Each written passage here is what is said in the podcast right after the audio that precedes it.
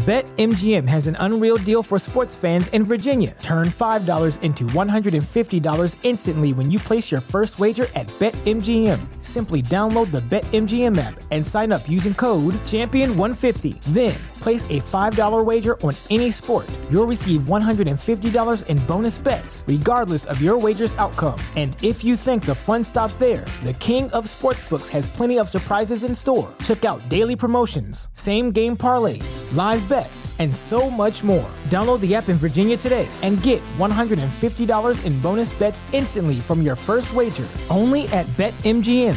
BetMGM and GameSense remind you to play responsibly. See BetMGM.com for terms. 21 plus only. Virginia only. New customer offer. Subject to eligibility requirements. Rewards are non-withdrawable bonus bets that expire in 7 days. Please gamble responsibly. Gambling problem? Call 1-800-GAMBLER. Promotional offer not available in Washington, D.C. Everybody in your crew identifies as either Big Mac Burger, McNuggets, or McCrispy Sandwich. But you're the Filet-O-Fish Sandwich all day. That crispy fish, that savory tartar sauce, that melty cheese, that pillowy bun. Yeah, you get it. Every time. And if you love the Filet-O-Fish, right now you can catch two of the classics you love for just $6. Limited time only. Price and participation may vary. Cannot be combined with any other offer. Single item at regular price. Ba-da-ba-ba-ba. Welcome you to Porch Talk. This is your host, Alan. We are in Columbus, Mississippi. Today's guest is going to be a fun one. You may have seen his art in the multi-purpose art gallery at Munson Brothers. Yeah, the multi-purpose art gallery / family bathroom. That's right. Munson Brothers. Also, you may be aware of great art, man. Well, thank you. I don't think of it as art, but I appreciate the compliment. So, Wade Leonard, everybody. That's me. You grew up here in Columbus? I grew up here in Columbus, actually out in Lowndes County, but more or less I've lived in Columbus my whole life, yeah. Right on. So, what about MSMS, big part of your life? Yeah, actually. I graduated from the Mississippi School for Math and Science back in 1999, and somehow through a weird series of events about 10 years after the fact, ended up working at the school. Did that for almost 10 years.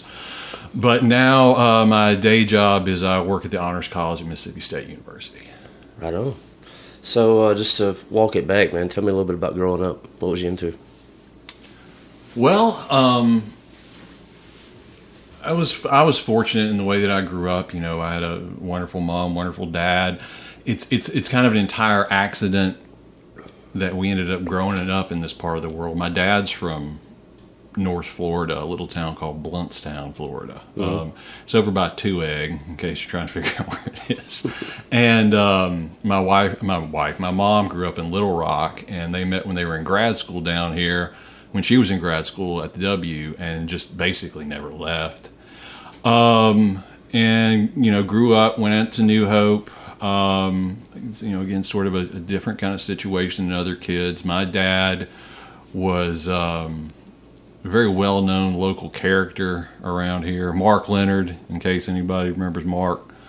And what was he all about? My dad? Yeah. My dad was something else, man. He was a natural storyteller. He loved these things in this order: his family, the University of Southern Mississippi, and Budweiser, in exactly that order.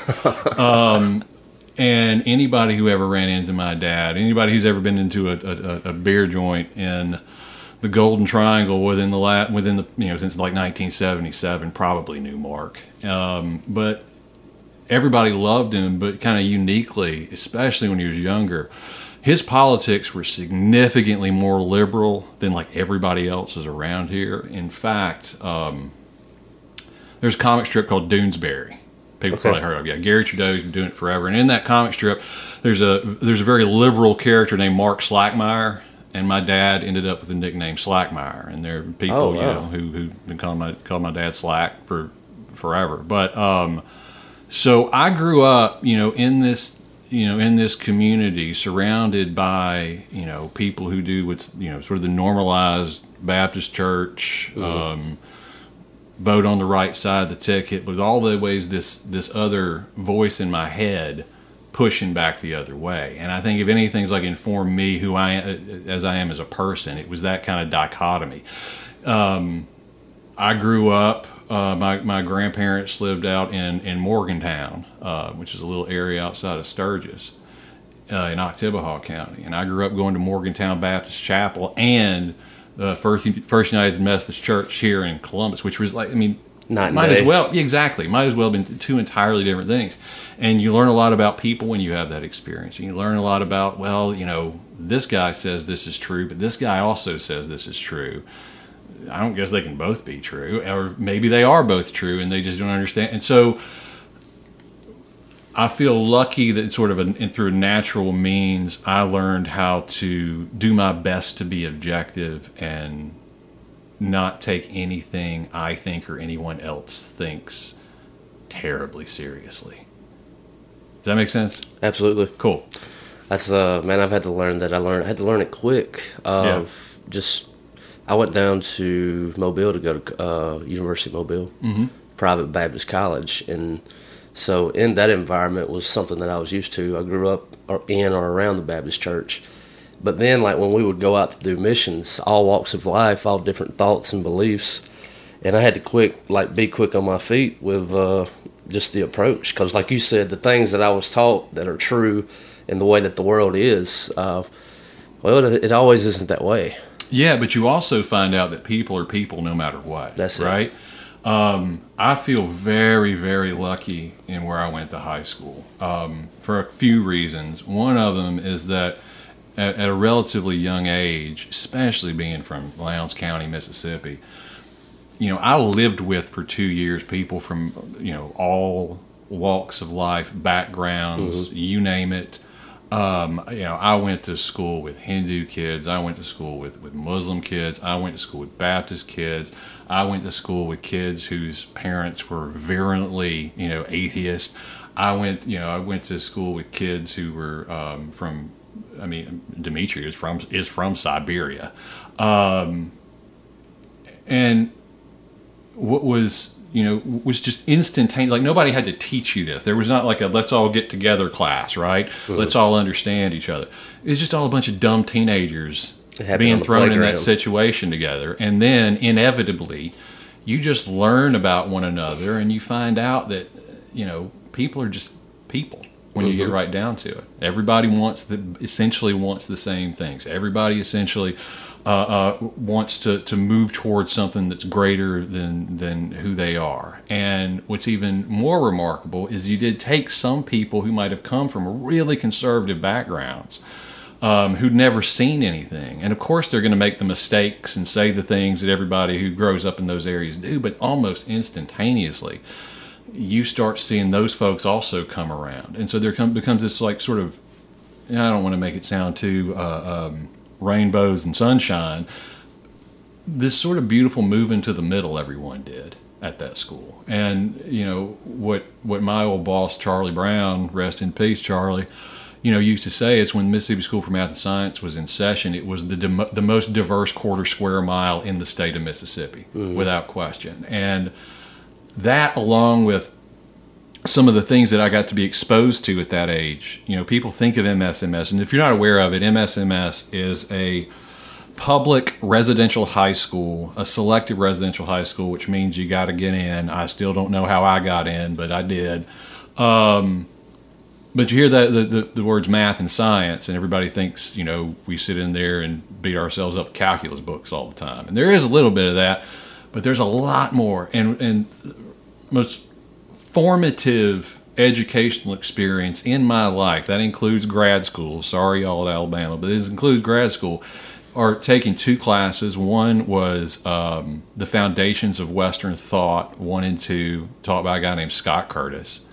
And so at 17, I'm reading Plato and Kant and Schopenhauer and, you know, Hegel and Nietzsche, and having to reckon with all that. And then it was just called University English, but it was essentially a class that was like a dip in your toe into postmodernist thought, like, you know, Foucault and all those cats, and you know, T.S. Eliot and all that.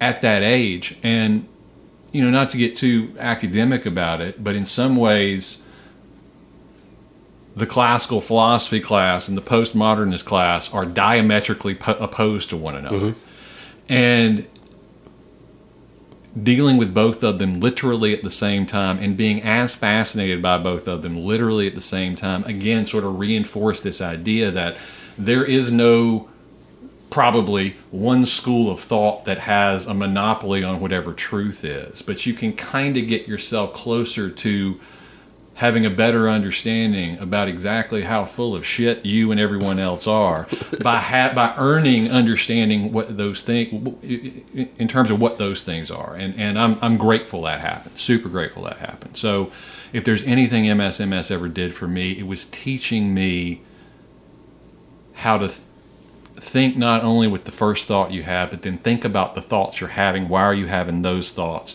And then think in terms of, you know what, this person I'm sitting across from probably also thinks, is thinking about things and has thoughts that are built on his or her experiences, but they're similar. You know, everybody screws up. Everybody, you know, has lied. Everybody's done something they're not proud of. Everybody has made a really bad decision. And so having an understanding of that, I think, makes it possible to treat everyone more kindly and more justly and not sweat the particulars, if that makes sense. Yeah, dude. I remember taking philosophies and, man, like you said, like going to classical and then up to postmodern. I mean, It's two sides of a coin. That's right. And very interesting. I mean, even our thought leaders today, like your Sam Harris's and those guys, I mean, they've taken it to a brand new level. Sure, they have, and I think Sam Harris is interesting to listen to an extent. Jordan Peterson's interesting to talk. You know, all those kinds of names that I guess if you've ever listened to the Joe Rogan podcast, you're familiar with. But at the same time, you also need to be careful that you're not looking for a Buddha and all that as well. Yeah, right? A lot of people run into that. A lot of people absolutely run into that. People want, I think, someone to tell them what to do. People want someone to say, okay, here's the checklist about how you be a good person, or here's the checklist about how you do this, that, or the other. And I'm not saying there's not any value to that, but you also have to reckon with the fact that the only experience you have is the one you're having right now, right? And nobody else can do that for you. And so the only person's behavior or path you can control is your own. I mean, I guess I'm basically making a stoic argument, but the earlier you can figure that out, I think the better you're going to be. And you also have to cut yourself some slack, because all the mistakes, screw-ups, lucky breaks, etc., that you've had throughout your life have led you to whoever it is you are right this second, right? And so I think the trick is building on top of that, and if you can do it with a wink and a smile. I know I run my mouth, Alan, but no, man.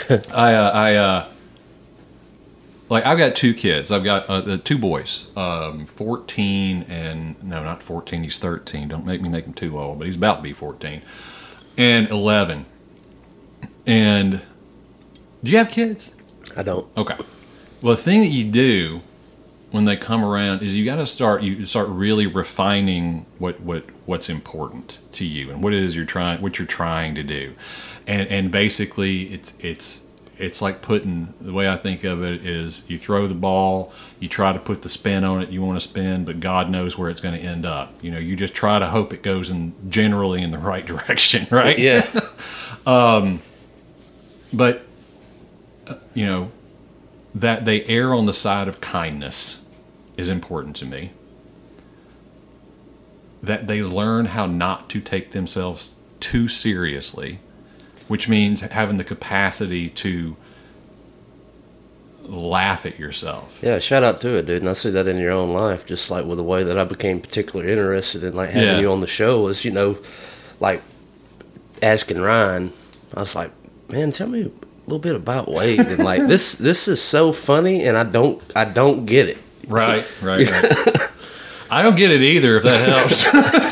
And like, just to go to the latest piece that you just put up, like, you know, nice try, Gary Trudeau, and so that makes sense now. That, yeah. So the that one.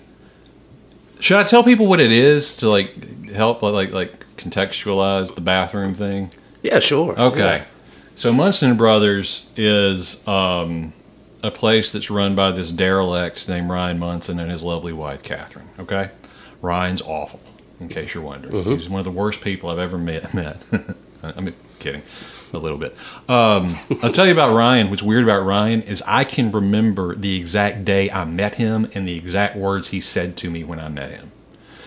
The reason is because it was the day Michael Jackson died, and I don't know why we went to his house. He lived in some apartment, and my wife and I go over there, and he opens his door up and he said, "Hey, Michael Jackson just died. It's pretty weird, huh?" Literally the first thing he ever said to me. Anyway. That sounds exactly like a Munson moment. Sounds like a Munson moment. But I don't know. I guess this was about a year ago. This very silly idea. I've been drawing cartoons all my life. Mildly obsessed with like Bill Watterson and Gary Trudeau and Berkeley Breathe and all those guys. But I had this very silly idea that what if you took a picture, you put it somewhere innocuous, and then every once in a while you change the picture out, but it was basically the same picture, but there was one tiny little difference to it. Would anybody notice, and if they did, would they care? And I asked him, "Hey, can I try that?" And he was like, "Absolutely." And so above the toilet in the bathroom, I put this little picture. It looked like this sort of vaguely Victorian black and white portrait of this sad looking guy with a mustache. A lot of people mistook him for Edgar Allan Poe. I mean, I don't think you can't mistake him. If it's Edgar Allan Poe, I guess it's Edgar Allan Poe. I was thinking like Franz Kafka, all right? And so over the course of about 20 weeks, I went in every week and changed the picture out. And it ended up being... Flyhead. Yeah, a guy... A fly buzzes around his head, and then he disappears, and then he comes back up, and he's sort of like Jeff Goldblum, fly or whatever.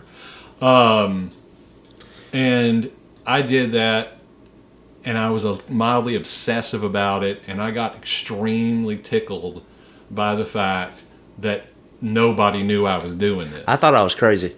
Really? Yeah. I noticed like 3 changes, and... I don't remember who I was trying to talk to him about, and they're just like, "Dude, you're crazy, no." And then one day I go in there, and it's like his head is gone, and it's a fly head, and I was like, I cannot be the only one. And then I go to Ryan, and I was like, "What is this?" Yeah, that's awesome. I thought I was going a little crazy, because there's one point where he just completely disappears, like there's nobody there anymore, like nothing's there, and nobody, I mean nothing. And I would go, "Ryan, anything?" Like, nope. So I did that for a while, and then I eventually told everybody about it. And what was funny about that, and I won't call anybody out, but several people said, "Oh yeah, I knew it was happening the whole time," or whatever. I was like, all right, great. But Ryan calls me, and my relationship with Ryan is basically, I don't think I've ever said a kind word to him, and he's never said a kind word to me. But I feel like we're really good friends, if that makes sense, yeah. Right? But he calls me, and like all in one breath, he's like, "Wade, I've got this idea. Why don't we turn the bathroom into the Wade Hampton Leonard Art Gallery? What do you think?" And I stopped for a second, and I thought, well, that's just like the best idea I've ever heard in my entire life. I like it a lot. I wanted it to be called, and I don't know why, so don't ask me, the Wade Hampton Leonard Art Gallery / multi-purpose family bathroom. And there was a sign up there. It's not there anymore because my son broke it the other day. But I saw it, and I was wondering what happened to it. Yeah, it was kind of like a cosmically hilarious thing where he's strong as an ox, but not terribly graceful, and he couldn't open the door, and the thing fell down and bopped him in the head. But got it. That's neither here nor there. And so I'm like, yeah. So once a month, I draw a dumb thing, and it goes up in the bathroom. And subsequently to that, Catherine, Ryan's wife, for some reason, wanted me to also do a lecture once a month ostensibly, I guess, about the art itself, and I've just decided to turn it into me writing some, I mean, honestly, it's some terrible riff on like a Dave Barry column where I just say a bunch of random silliness with the attempt to get a chuckle out of people. Yeah. Yeah. And again, you know, and the only reason I'm doing that is because Catherine gives me a $50 bar tab. Yeah. It's a nice little. It's not bad. Yeah. Well, dude, Lance Cooper told me to ask you about Tom Waits. I like Tom Waits a lot. How'd that start for you? It started in SMS. I went to one of my good friends back then, a guy named John Imes. It had to have been John that introduced me to it.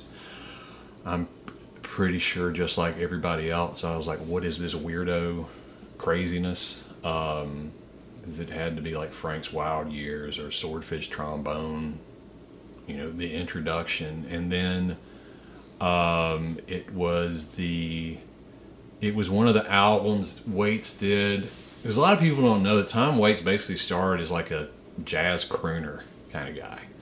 Like The Heart of Saturday Night, I think, was his first record. I mean, it's just a very... It could be proto Frank Sinatra. Frank Sinatra sang about filthy bars in California, right? Mm-hmm. Like he and Bette Midler were like best buddies back then. Oh wow! I know. This album called Small Change, which is sort of him transitioning from that into the I guess, for lack of a better word, stranger stuff. And I just eventually fell in love with it. I very much like Tom Waits. The reason Lance is asking you about that is very, very brief time.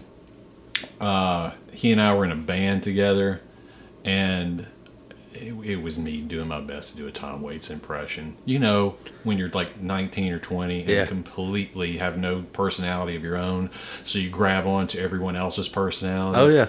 Like, dude, I was doing the thing where I was wearing like 5 wristwatches on one arm. I was just a walking ball of ostentatious affectations. It was gross. It was really gross. But I would, you know, do the whole singing like this thing. While being surrounded by musicians who were significantly more talented than I was, and eventually had the good sense to say, you know, Wade, gargling lava marbles into the microphone may not be the best way for us to move this band forward. That's fun. Yeah, it was. I had a good time. But yeah, Tom Waits is great. If you've never heard Tom Waits, go listen to Tom Waits. You're not going to like it at first, but eventually you'll not be able to put it down. Yeah, kind of like scotch. Yeah, it's man, him and like I can't really compare him to like a John Prine, but it is that way. I think they're real similar. The more that I listen, because there's like lyrically, John Prine is so weird. Yeah, I mean, so weird. And some of the places he goes, my kids are in Boy Scouts, and they just got to name their patrol units or whatever. And for whatever reason, they decided their patrol was going to be called Space Monkey. And it got me really excited because there's a John Prine song called Space Monkey, mm-hmm. which is really somehow deeply stupid and deeply, deeply moving. Do you know what I mean? And it is 100% about a monkey who goes to space. Yeah.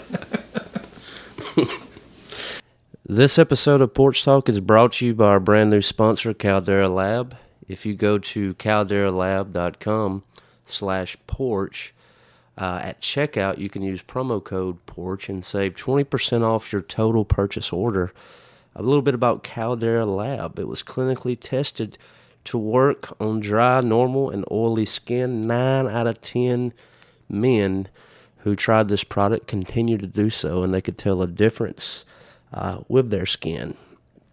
There's an improvement in the appearance of fine lines and wrinkles, elasticity, dark spots, skin tone, and more. It really helped me out with the crow's feet and the wrinkles on my forehead. I have been using the good for about a week now, and they also sent me the Clean Slate icon and the base layer. And I've never really been into skincare products. I was excited to give Caldera Lab a shot, and I'm glad I did.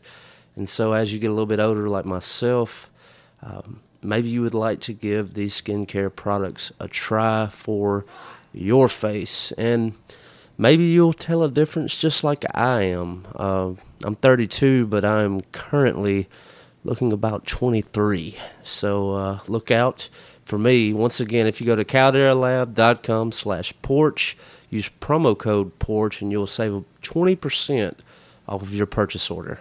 Back to the show.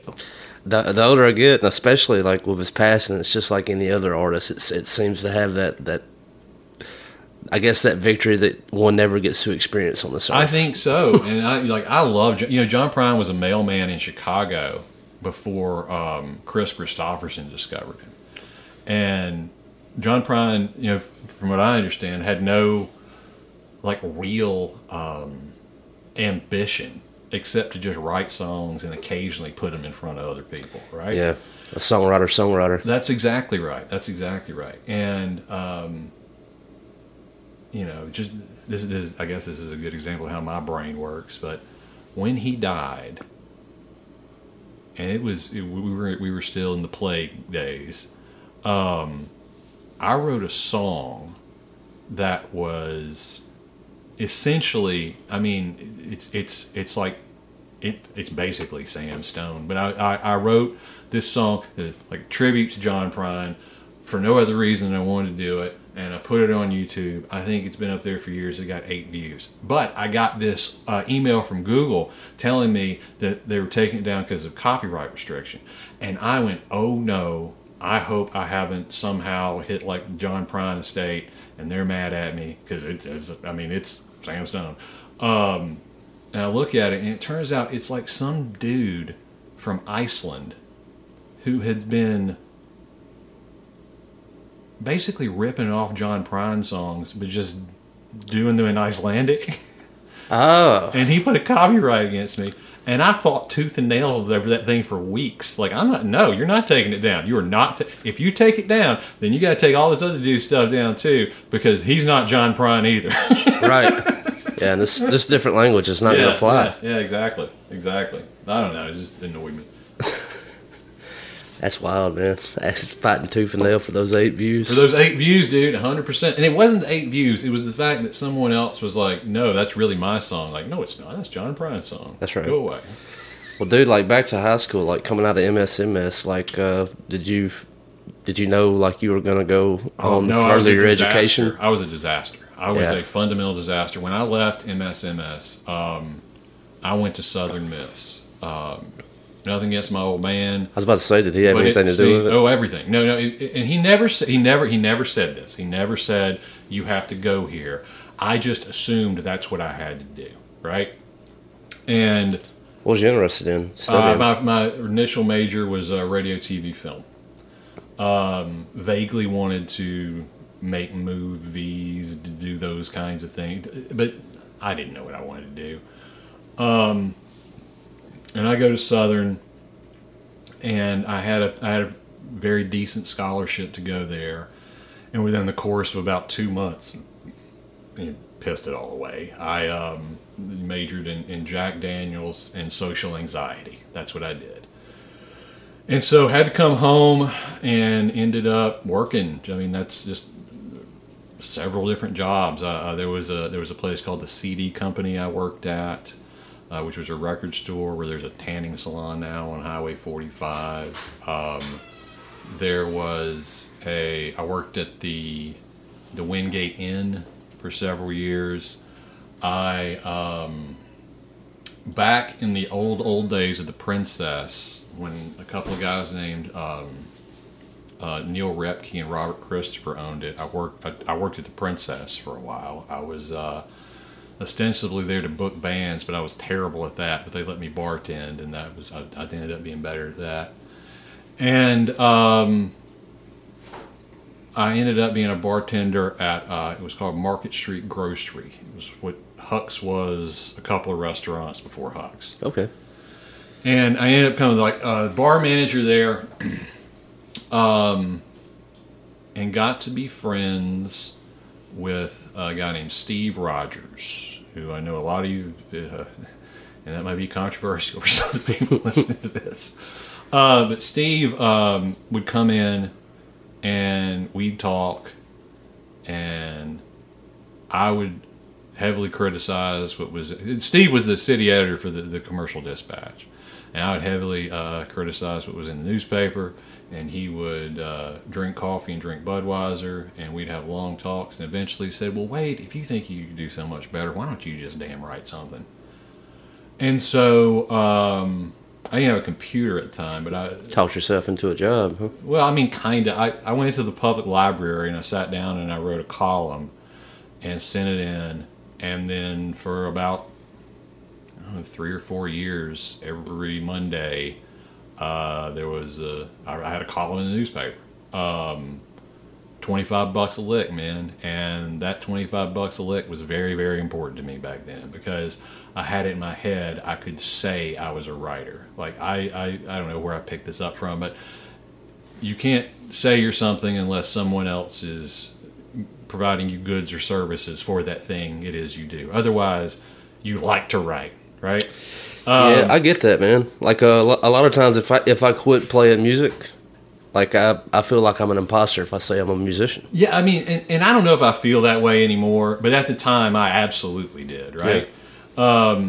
So I, did that, and then I got to be friends with a lot of people who worked at WCBI, heard about the things they did, heard about the experiences they had, and I just got it in my head, you know what, I could do that. And so I've always been obsessed with newspapers, always been obsessed with writing and making stuff.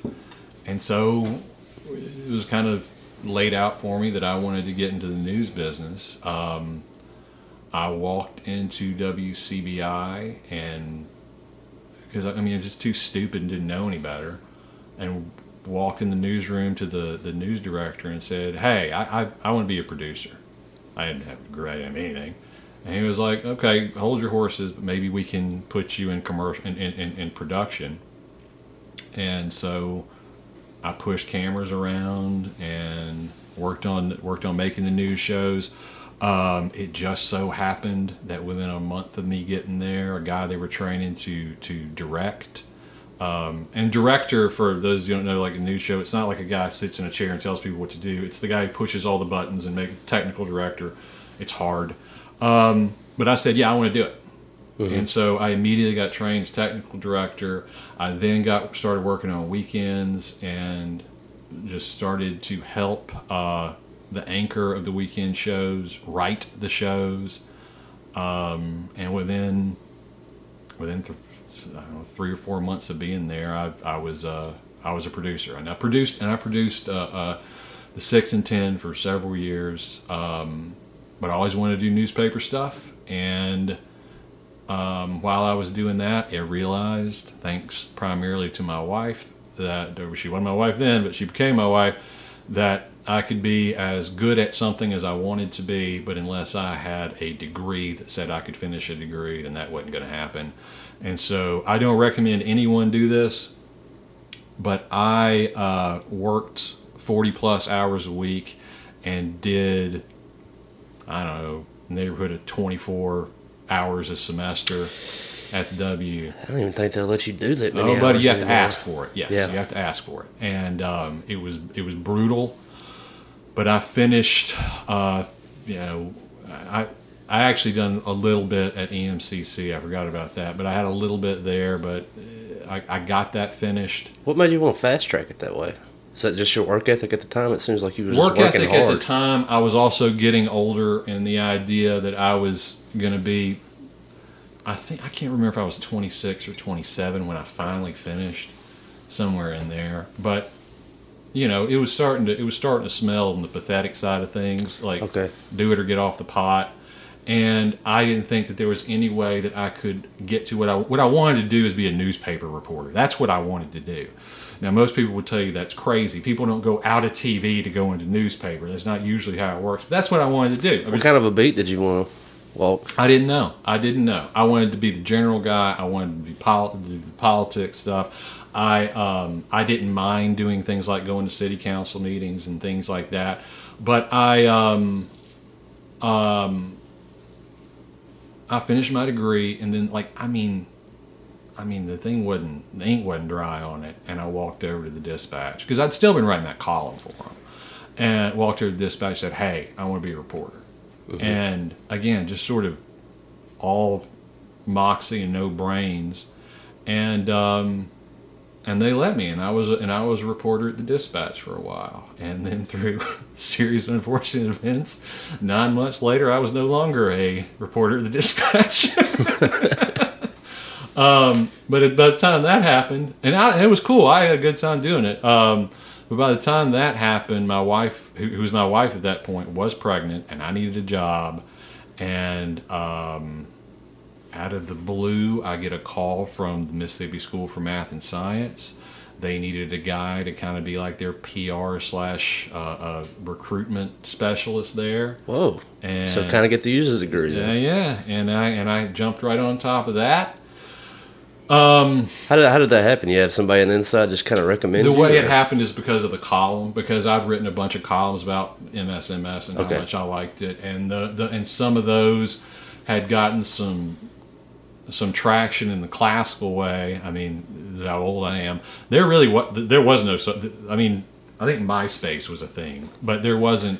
R.I.P. You didn't share an article. It just sort of got loose out into the wild by however that happened.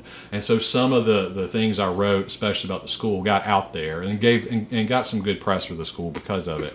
And I think that's why Charlie wanted me to come over there. Again, one of the greatest men there walked planet Earth, Charles Brown.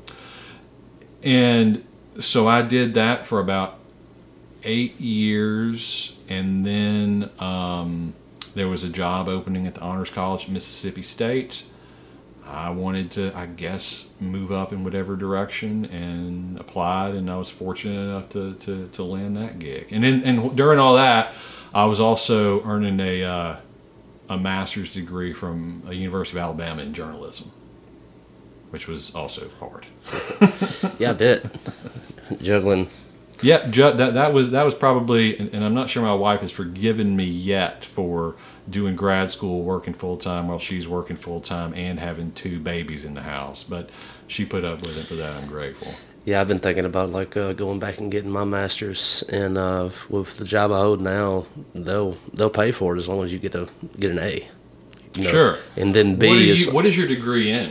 Well, I have an associate's in industrial electronics, and I want to push that further. Sure. But I have a bachelor's in intercultural studies, which is culture and theology. Yeah, okay. But I wanted to go back to MSU to study electrical engineering.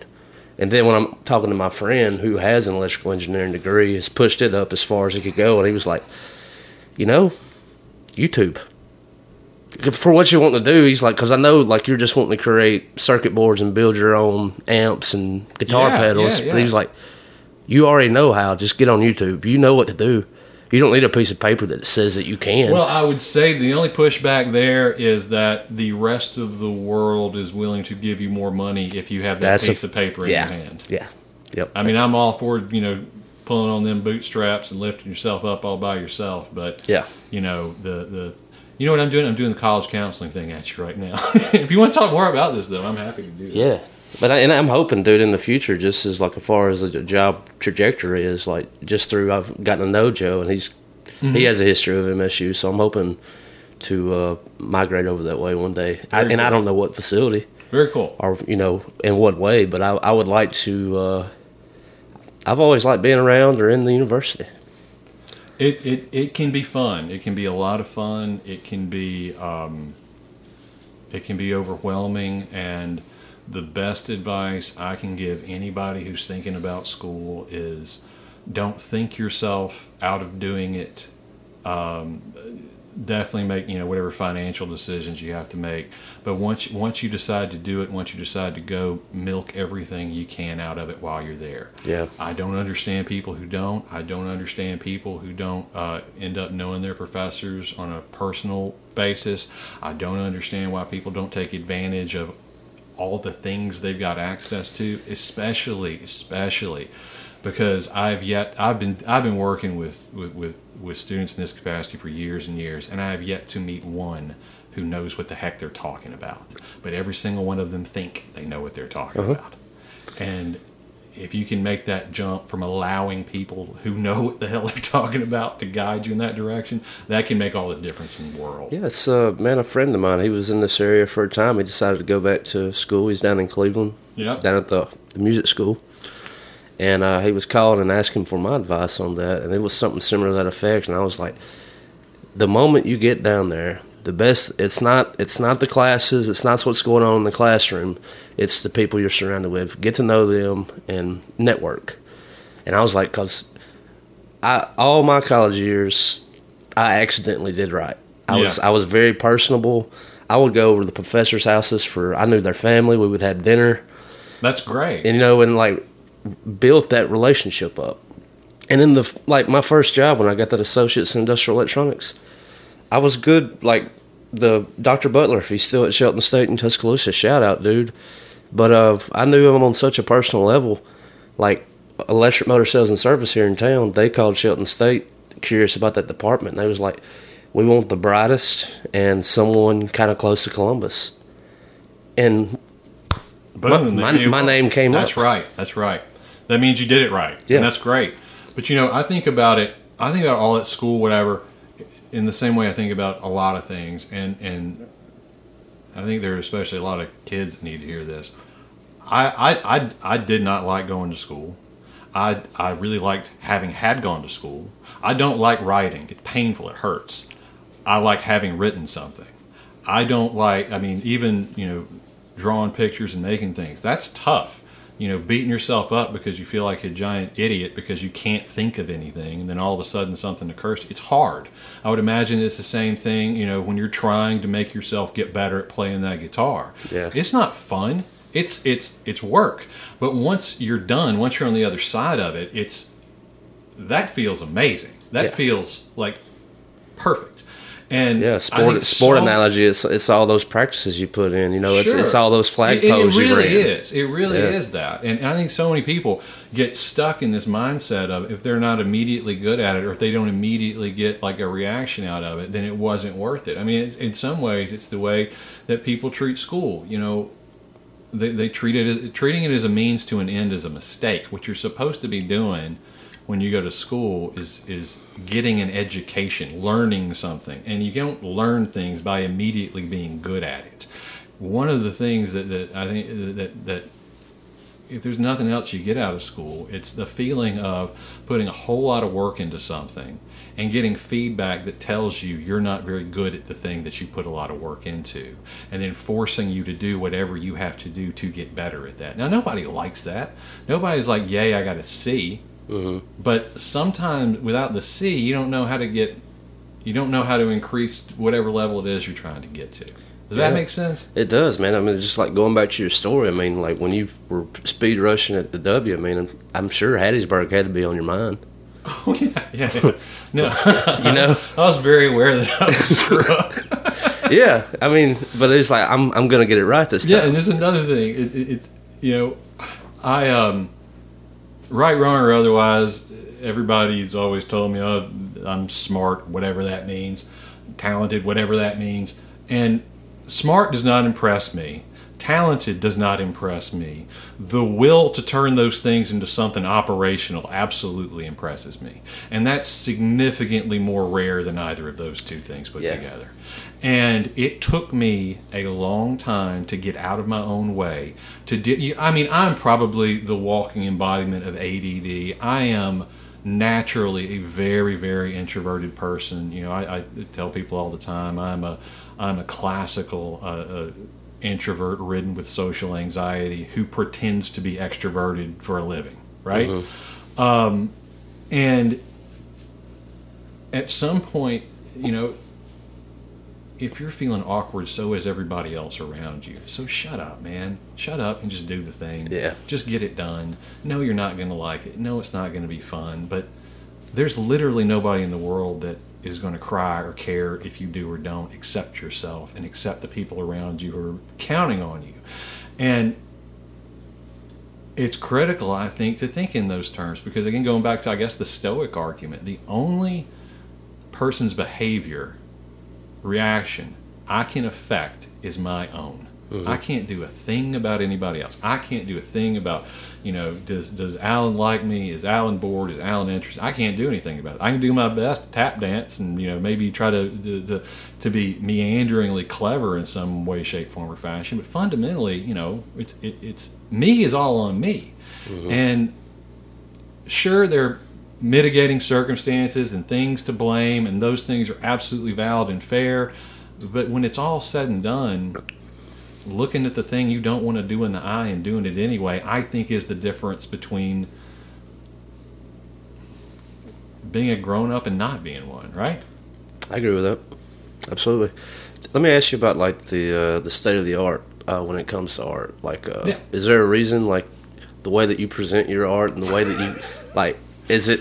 I mean, without you know, like I'm gonna put this out and hopefully you know people enjoy it. If not, I'm still gonna do it. And it's set the bathroom at our local watering hole. You know, so again, I don't know why I don't know why, but I get very tickled at the idea of someone. See, here's what probably happens: most people go in there and they take a leak and they don't look at it at all. They don't notice it. If they do, they're like, okay, whatever. But I like the idea that maybe occasionally that does happen, and they're like, what is this? What's happening here? Mm-hmm. What? And that makes me laugh. Man, we've got a cigarette smoking our little archetype guy. a smoking Kafka over there, and the two little guys making a commentary, really pure joke. About a Russian stand-up comedian, but the like Ryan suggested, like putting stuff on social media and stuff, and I mean that's probably like a smart idea, but I kind of want to. I kind of want it to just be what it is. Like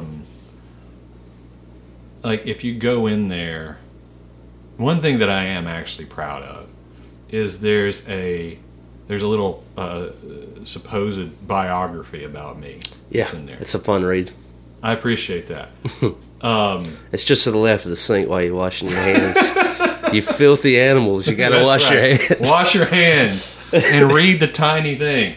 But sort of this putting out this version of myself that does not exist at all, and that version of myself taking whatever nonsense is in there extremely seriously. I like that idea a lot. Yeah. But in terms of what it's supposed to be, so do you know who Bill Watterson is? Yeah, I'm familiar. Okay. Calvin and Hobbes. If you don't know, if you've never read Calvin and Hobbes, you should read Calvin and Hobbes. So Bill Watterson, Calvin and Hobbes is arguably the most popular and commercially successful comic strip, at least of its era. It ran from like 1985 to 1995. Famously, Bill Watterson refused to merchandise any bit of it. He said Calvin and Hobbes is not a coffee cup, it's not a stuffed animal, it's not a Saturday morning cartoon, it is a comic strip. That's what it is, and that's all it's going to be. This little introverted man who lives somewhere in Ohio, I mean, the only picture you see is this, you know, guy with a mustache and glasses wearing a sweater, is probably the most punk rock guy who made something that ever existed, right? Yeah. And I'm not being hyperbolic. I really think that's true. And I've always really admired that.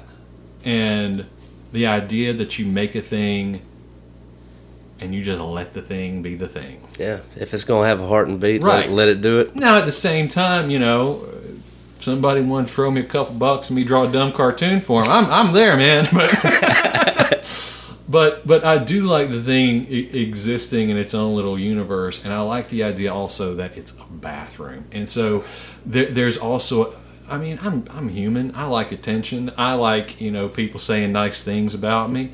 But when it's all in a bathroom, how big a head can you possibly get? You know what I mean? Yeah, that's why I missed the sign. Right. There you go. It's fun. It's fun being in there. It's their first time, and they'll ask about the bathroom, and we'll just point to the door. Then they start reading it, and they was like, "What?" It's like, yeah, just go check it out while you're in there. You'll get it, maybe. Or you won't.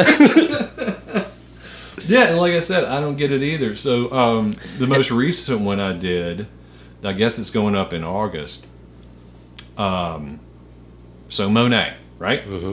Everybody knows who Monet is, Impressionist painter. There's a painting he did called Sunrise, and it's the first, I think, it's probably not the first painting he ever did, but it's the first one he ever showed, and it began the Impressionist movement. Mm-hmm. And so I did a poor man's recreation of Sunrise, but I put Jabberjaw in it. Oh boy. Jabberjaw is a cartoon shark from the 1970s who's kind of like a walking, talking Scooby-Doo shark. Right. Except he also taught like Curly from the Three Stooges, because he was a talking shark too. He could also walk. It's insane. Just because I thought it'd be fun. I don't know. Yeah. I don't even know if I thought it'd be funny. I just thought...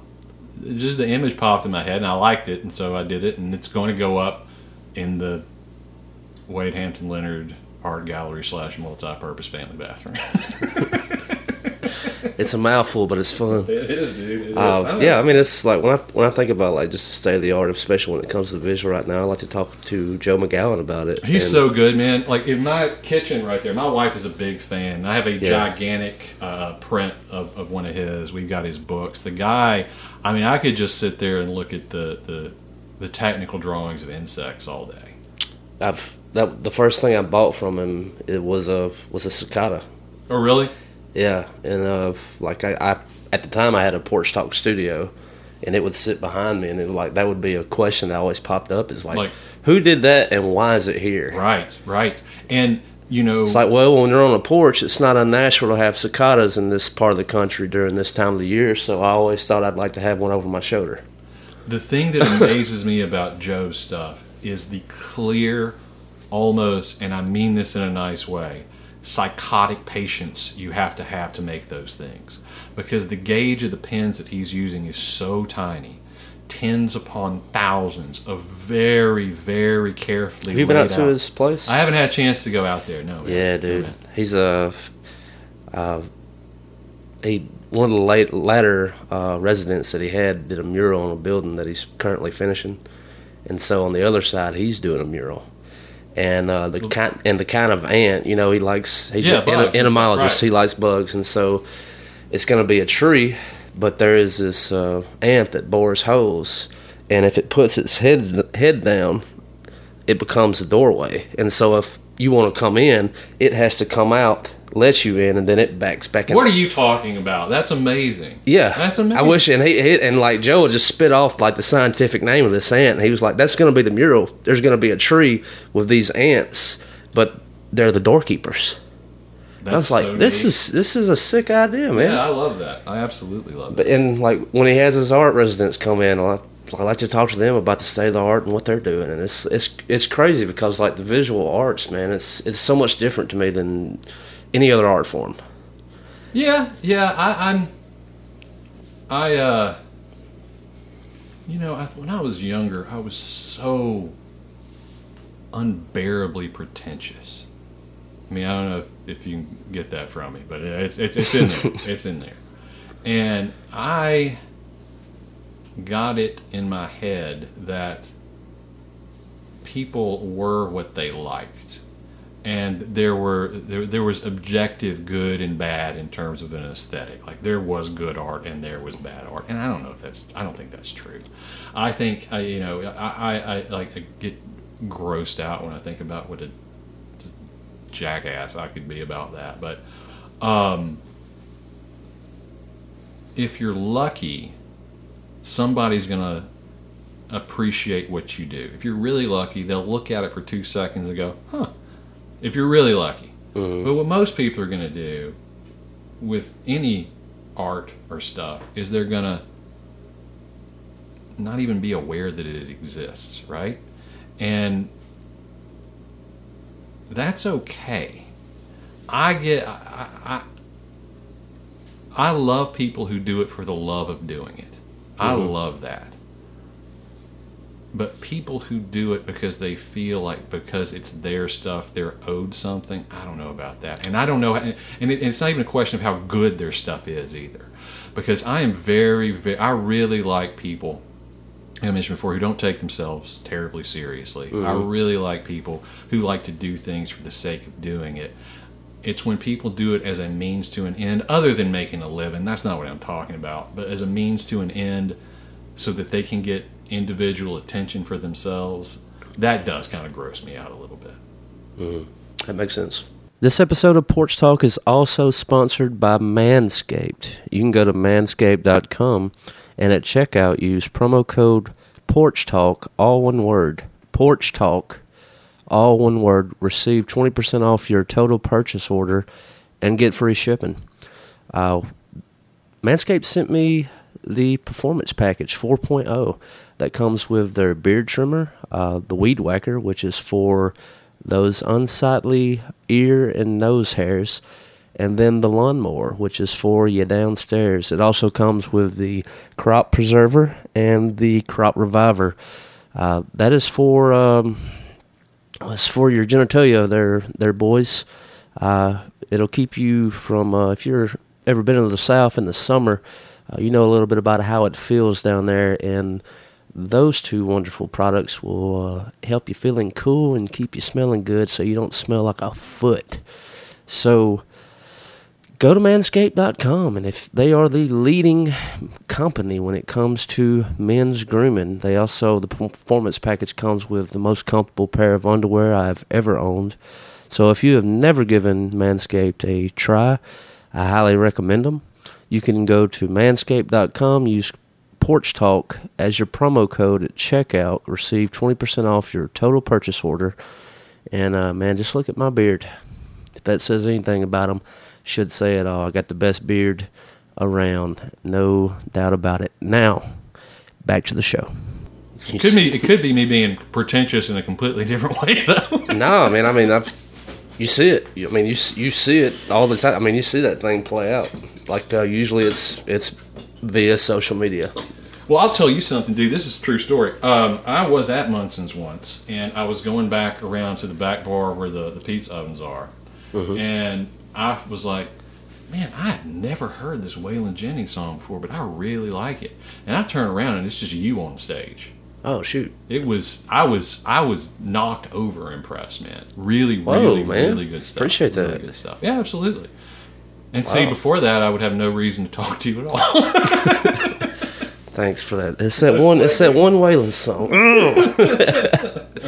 Good deal, man. Well, dude, let's do three more questions and sure, however you want. Dude, I've thoroughly enjoyed this conversation. I hope so. I've enjoyed it too. We talked a lot about your father at the beginning. Yep. With the state that Columbus is now, do you think he would be in shock? Do you think he'd be proud of it? How do you think he would feel? That's a really good question. So my dad was one of those guys around here that for a time anyway, that the political folks would call. Like my dad never elected anything. He worked a little bit on Jimmy Carter's campaign back in the 70s, but he was a political savant. Mm-hmm. He was really good at it. And so people call him for advice all the time, specifically a guy named Fred Hazlett, who was the mayor of Columbus, one of my dad's best friends. Hey, Mr. Fred, you don't know how podcasts work, but you do. Hey, love you, man. Terry Brown and my dad were very, very good friends, and people would call and just ask him. And my dad was very good at thinking in like an empirical, pragmatic approach, and here's what I mean by that. he was very good about thinking about things in terms of what they are and what they would do, as opposed to what they ought to be. Mm-hmm. Like, if you want to run for this office, what do you actually have to do to make that work? And he was good at helping people kind of figure those things out. In terms of Columbus now, I think he would encourage everybody to take a deep breath, step back, and remember two things. There's never been a time when Columbus, Mississippi has been a bastion of wholesome security and love and brotherhood and peace amongst all its people. Wish it were so, has not been to this point anyway. I think he would encourage people to remember that in some ways Columbus was a lot worse a while back. I don't know if anybody's ever told you about what downtown Columbus and Catfish Alley were like in like the mid-90s, but you didn't go there, man. Mm-hmm. You didn't go there. Like, you know, you might run over to Harvey's or maybe some stuff on Main Street, but you didn't go over there. And now it's kind of cutesy. Do you know what I mean? Yeah. I think that he would hope that people could sometimes... This is what he would want people to know. He would want people to know that national politics have very little impact on your day-to-day life most of the time. It's all about local. That's exactly right. All politics is local. And he would, and he'd tell you to vote. And he'd tell you to remember also that people are not their politics. I think that, if there's one thing that depresses me, it's that. It's that folks don't spend enough time doing the work to form an educated opinion about something. Folks spend a lot of time living in, you know, in whatever enragement trap they live in, on whatever individual issue it is they live in. Well, you know, we all, a thing we do share, an interest we all share, I think, is that everybody in this town wants this town to be a good place to live in. And all you got to do is start there. You just start there. You mm-hmm. just start right there. And everybody in this town lives in this town, which means that black, white, or otherwise, we are all doing this together at the same time. And we all rise or fall based upon the success or failure of one another. And I don't think that, and I might be sounding hopelessly optimistic, but I don't think that's an impossible place to get to. And I also think it's important for people to remember, because I had a little bit of experience dealing with politics around here, is that there's a difference between corruption and incompetence. They may both lead to the same place, but not everything is corrupt if it doesn't work.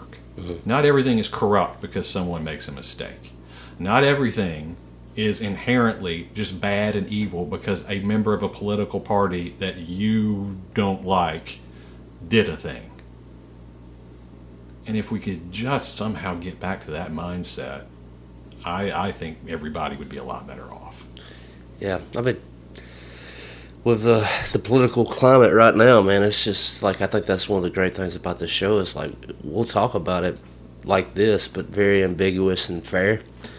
And yeah. I think like the most important thing is doing this, communicating, not of just not just name calling or he's a libtard, or whatever else. Right. And it sort of goes back to that not taking yourself too seriously thing, man. Don't divide yourself up into boxes. Not everything, you don't have to die on every single hill over every. And you know what? And the humility and grace to accept that you may not know what you're talking about, and the humility and grace to know for a fact that nobody knows what they're talking about. And that's really difficult and terrifying. Mm-hmm. But if you can aim towards something like truth while always erring on the side of kindness, I think you can get some things done. But if it's all about keeping score of what letter is next to what guy's name, or what particular group is going to be upset about, you know, X, Y, or Z. Mm-hmm. And I mean everybody. And I get a thing that annoys me is like either side of the political spectrum thinking the other side has some monopoly on extreme outrage or what. Both you guys do it, by the way. Like the thing, like if you get real upset because someone is woke, the way that you behave about it, you're doing the same thing that the person you're upset about is also doing. Yeah, okay? You're just doing it on the other end. You're just doing it on the other end. It's really what you're doing. And everybody else who isn't interested in always being in a fist fight all the time, that's what it sounds like. And that's where I find hope, is because most people don't want to be in a fist fight all the time. But the thing is, when people are in fist fights, everybody wants to watch the fist fight. Yeah. But very few of those people watching the fist fight jump in to get involved. Oh, they're going to pull their phone out. They're going to pull their phone out. They're going to say, exactly. And they're going to say, you have to watch this fist fight. And then it becomes a thing, well, I think the guy who started the fight was the jerk. Well, I think the guy who defended himself was the jerk. Whatever. And that's what it turns into. But ultimately, none of those other people are engaging in the fist fight. And if we can create a society where the cost to get involved in politics is not as high as it is right now, which I think, you know, to some extent, to get involved in politics, you have to have a narcissistic streak a mile wide. Yeah. To deal with all the media scrutiny. With that Myers-Briggs test, you know, the INTJs. Yeah, sure. They say there's a particular set. I don't remember the one, but DC's full of them, and I would say, yeah, they're narcissists. I mean, and you know, I don't want to paint a blanket slate. There are definitely good people who are in politics. Sure. There are definitely people who mean well who are in politics. There are definitely people who are pragmatically trying to find solutions who are in politics. But there was a time when people thought of entering into public service as a duty they had to perform. If you were a leader of your community, you were a leader of any kind of standing, it was your job. And it wasn't about whatever federal gigantic thing that is the button pusher right now. Mm-hmm. It was about Miss Mary's road needs paving. Nobody's paving Miss Mary's road. Maybe if I jump on the board of supervisors, I can help her get her road paved. Right. Those practical kinds of things. You know what I'm talking about, man? And I'm not putting a rose tint on the past, because there's, and that's another thing. There's always been corruption. There's always been incompetence. None of this is new.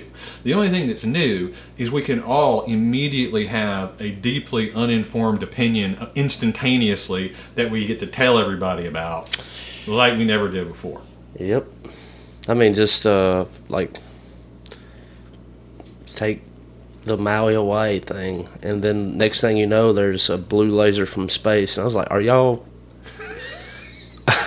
It's wild, some of the takes I've heard. It's wild. And it's like, and these are people that I know, and I was like, you're joking. Look, I mean, you know, the flat Earth thing is a perfect example of that. But there's a part of me too, man, that thinks that, I mean, at least 60% of everybody in the Flat Earth Society is doing it because they think it's hilarious to be in the Flat Earth Society. It's got to be a bit. Of course it is. I had a Flat Earther on here. Dave, oh, really? Dave Weiss. Uh-huh. And the whole time, dude, he was really trying to sell you his app. Because, like, you know, I'd ask him about, you know, gravity. He'd be like, doesn't exist. And I was like, can you expand on that? He's like, yeah, pay $3.99 in the app store and everything's explained. But and I was like, come on, man. He's aware that the way the app works is because of satellite telemetry. I asked him about GPS. And it only works if there's a round earthworm to bounce around. Yeah, not ready to have that conversation. It's fine. And look, it's fine. There have been people selling snake oil since time began. Mm-hmm. Again, there is no magical time to look back to. There just really, really isn't. The guy, you know, this is kind of out of left field, but it's true. The guy who invented the lobotomy used to do it like a traveling medicine show. He would show up to your town, and he would lobotomize. You know, your wife's having a bad day. Put a couple of corkscrews in her eye socket and lobotomize her real quick, and then she'll feel right as rain. That happened in this country in the 20th century, okay? Nobody's lobotomizing people in the public square anymore. That's progress, right? Yeah. But there have always been people who were saying the world. I mean, the Flat Earth Society is actually pretty old. There's also a Hollow Earth Society. They're a fun crew too. Yeah. Lizard. I wonder what happens if you get those two guys together. Oh man, they've got to come together. Because we can't have both. Can we? So we figured out what happens at the end of the earth. What happens at the end of the earth? Hollow Earth. Hollow Earth. Well, you know, I would actually encourage anybody who's digging flat Earth to check out a guy named Terry Pratchett. Yeah, he is. He passed away a few years ago, but he was a British author, famous for a series of books called The Disc World, which is 100% about a flat Earth. It also moves through space on the back of four giant elephants on the back of a giant turtle. Yeah, that's the one I'm into. Yeah. If I had that world, that would be. I've got a giant map of the Disc World hanging up in there right now. Sturgill Simpson, flat on a turtle's back. Turtles all the way down. Mm-hmm. And turtles all the way down goes back to an old Hindu thing, right? So the idea is to move forward, not to try to recreate something that never existed, but to move forward. I mean, like the United States, I think is a perfect example of all this stuff we're talking about, right? It is objectively true that Thomas Jefferson was a slave owner, mm-hmm. which is, I mean, I don't think it's controversial to say that's among the most despicable things a human being can be, right? It is objectively true that he had relations with people that he, at the time, legally owned. I don't know how much more despicable you can get than that. But it is also true that the words he wrote are the foundation for any idea of us moving forward as a species together. We hold these truths to be self-evident, that all men are created equal. All men are created equal and endowed by their Creator with certain unalienable rights. Among these include life, liberty, and the pursuit of happiness. It is critical to understand that monster person said something that revolutionary at a time where that kind of thinking didn't exist in a political arena. Mm-hmm. And the intellectual, at least, debt we owe those words are the way we can. I mean, social justice is based on that. The idea that this country can be something more than all these little warring states, you know, at the time in Europe, and all built on all this history and crap and animosity, that we could be something else. Whether it was objectively the case or not at the time, at least a guiding light was provided. And so, again, it's remembering that nobody really knows what they're talking about, and you have to train yourself to be able to find the things that help and the things that don't without getting too lost in the particulars. I can think Thomas Jefferson was a terrible human being, and I can also understand that he's the intellectual basis for what this country could be in the best way possible. Did I feel the same way about, like, the Unabomber? Like... I've read his manifesto. I think Ted Kaczynski probably shot himself in the own foot, murdering the crap out of me. I get. But his thoughts on technology is like where we are today. I think, you know. Look, that's right. There are some good points Kaczynski made. Absolutely. But yes, I love the fact that what's happening right now is we just mentioned Thomas Jefferson, Ted Kaczynski in the same sentence. Yeah. Welcome to Porch Talk. I doubt that's ever happened before. But I totally get what you mean. Don't throw the baby out with the bathwater. That said, you know, blowing the hell up out of people to get people to not buy an iPhone is not terribly effective. That's not the way. That's right. I think the way that you do it is you do it through forcing yourself to get outside your comfort zone. My best friend in the world, he and I politically are as diametrically opposed as two people can possibly be. Mm-hmm. But every time he and I sit down, I learn something new. And I have to force myself to really say, okay, why is it I believe this particular thing? Mm-hmm. Why is it that I take for granted that this is what is good, right, just, and true? And I hope, at least to a certain extent, he walks away from the conversations doing exactly the same thing.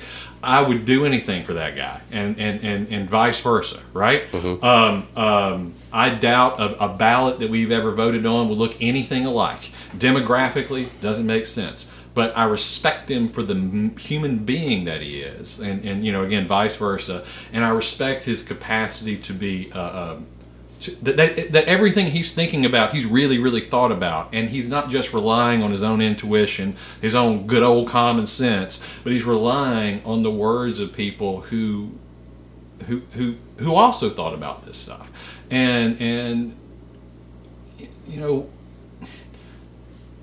it is so important and in some ways so lost that, and I think I mentioned this earlier, everybody absolutely has a right to an opinion, but having that right also means that you bear the responsibility to form that opinion, and sometimes that means sticking your toes in waters that you don't want to stick in. Yeah, and also, but that said, when Nazis are all bad, just so we're clear, no good Nazis. Nope. But yeah, and when you put your opinion out there, like you need to have your mind open enough to, if someone comes with critique, yeah. So to inform your opinion and let it be moldable, you know. So my graduate thesis, I guess my expertise is on media literacy as it pertains to something called social identity theory. Social identity theory is interesting because social identity theory. There's this guy named Rene Tajfel, who is a psychologist, and he did this experiment. And I'll be quick. I know we've been talking for a while, but he got a group of young men who were diverse in every demographic except they were like between, I think, 18 and 22, and they were all men. And some of them, he said, you're on the red. No, they didn't know each other. None of them knew each other. He said, now you're on the red team and you're on the blue team. Mm-hmm. Split them up. They weren't allowed to speak to one another. Then he just had them answer a series of questions that just asked them what they thought of the people on the red team versus the people on the blue team. Guess what happened?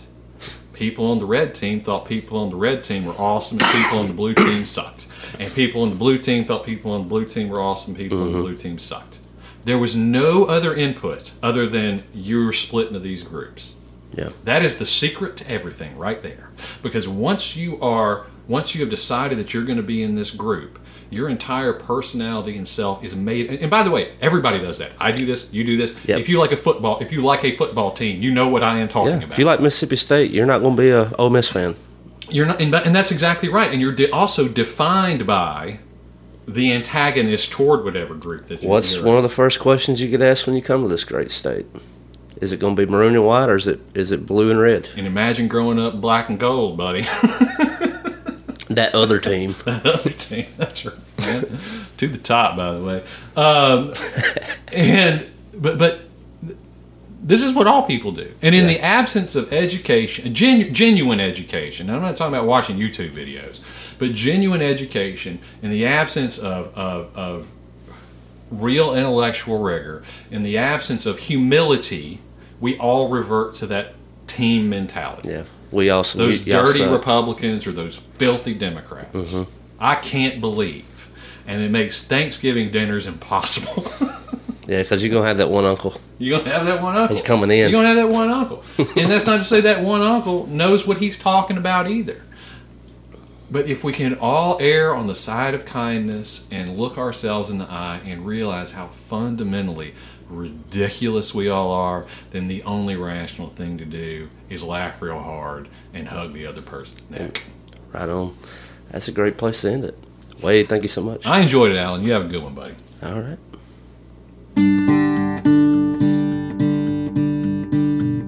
When Jesus Christ died, His body turned into dust. No, it wasn't special dust, just plain old dust. And when Mohammed died, his body turned into dust. And no, it wasn't special dust, just plain old dust. How holy is your water? How righteous is your name? Could you sing it in a choir? shouted out in vain. Is it bold like that Mississippi River, or is it meek as a morning spring? Could you hold on to it forever and ever, or would it slip away like a dream?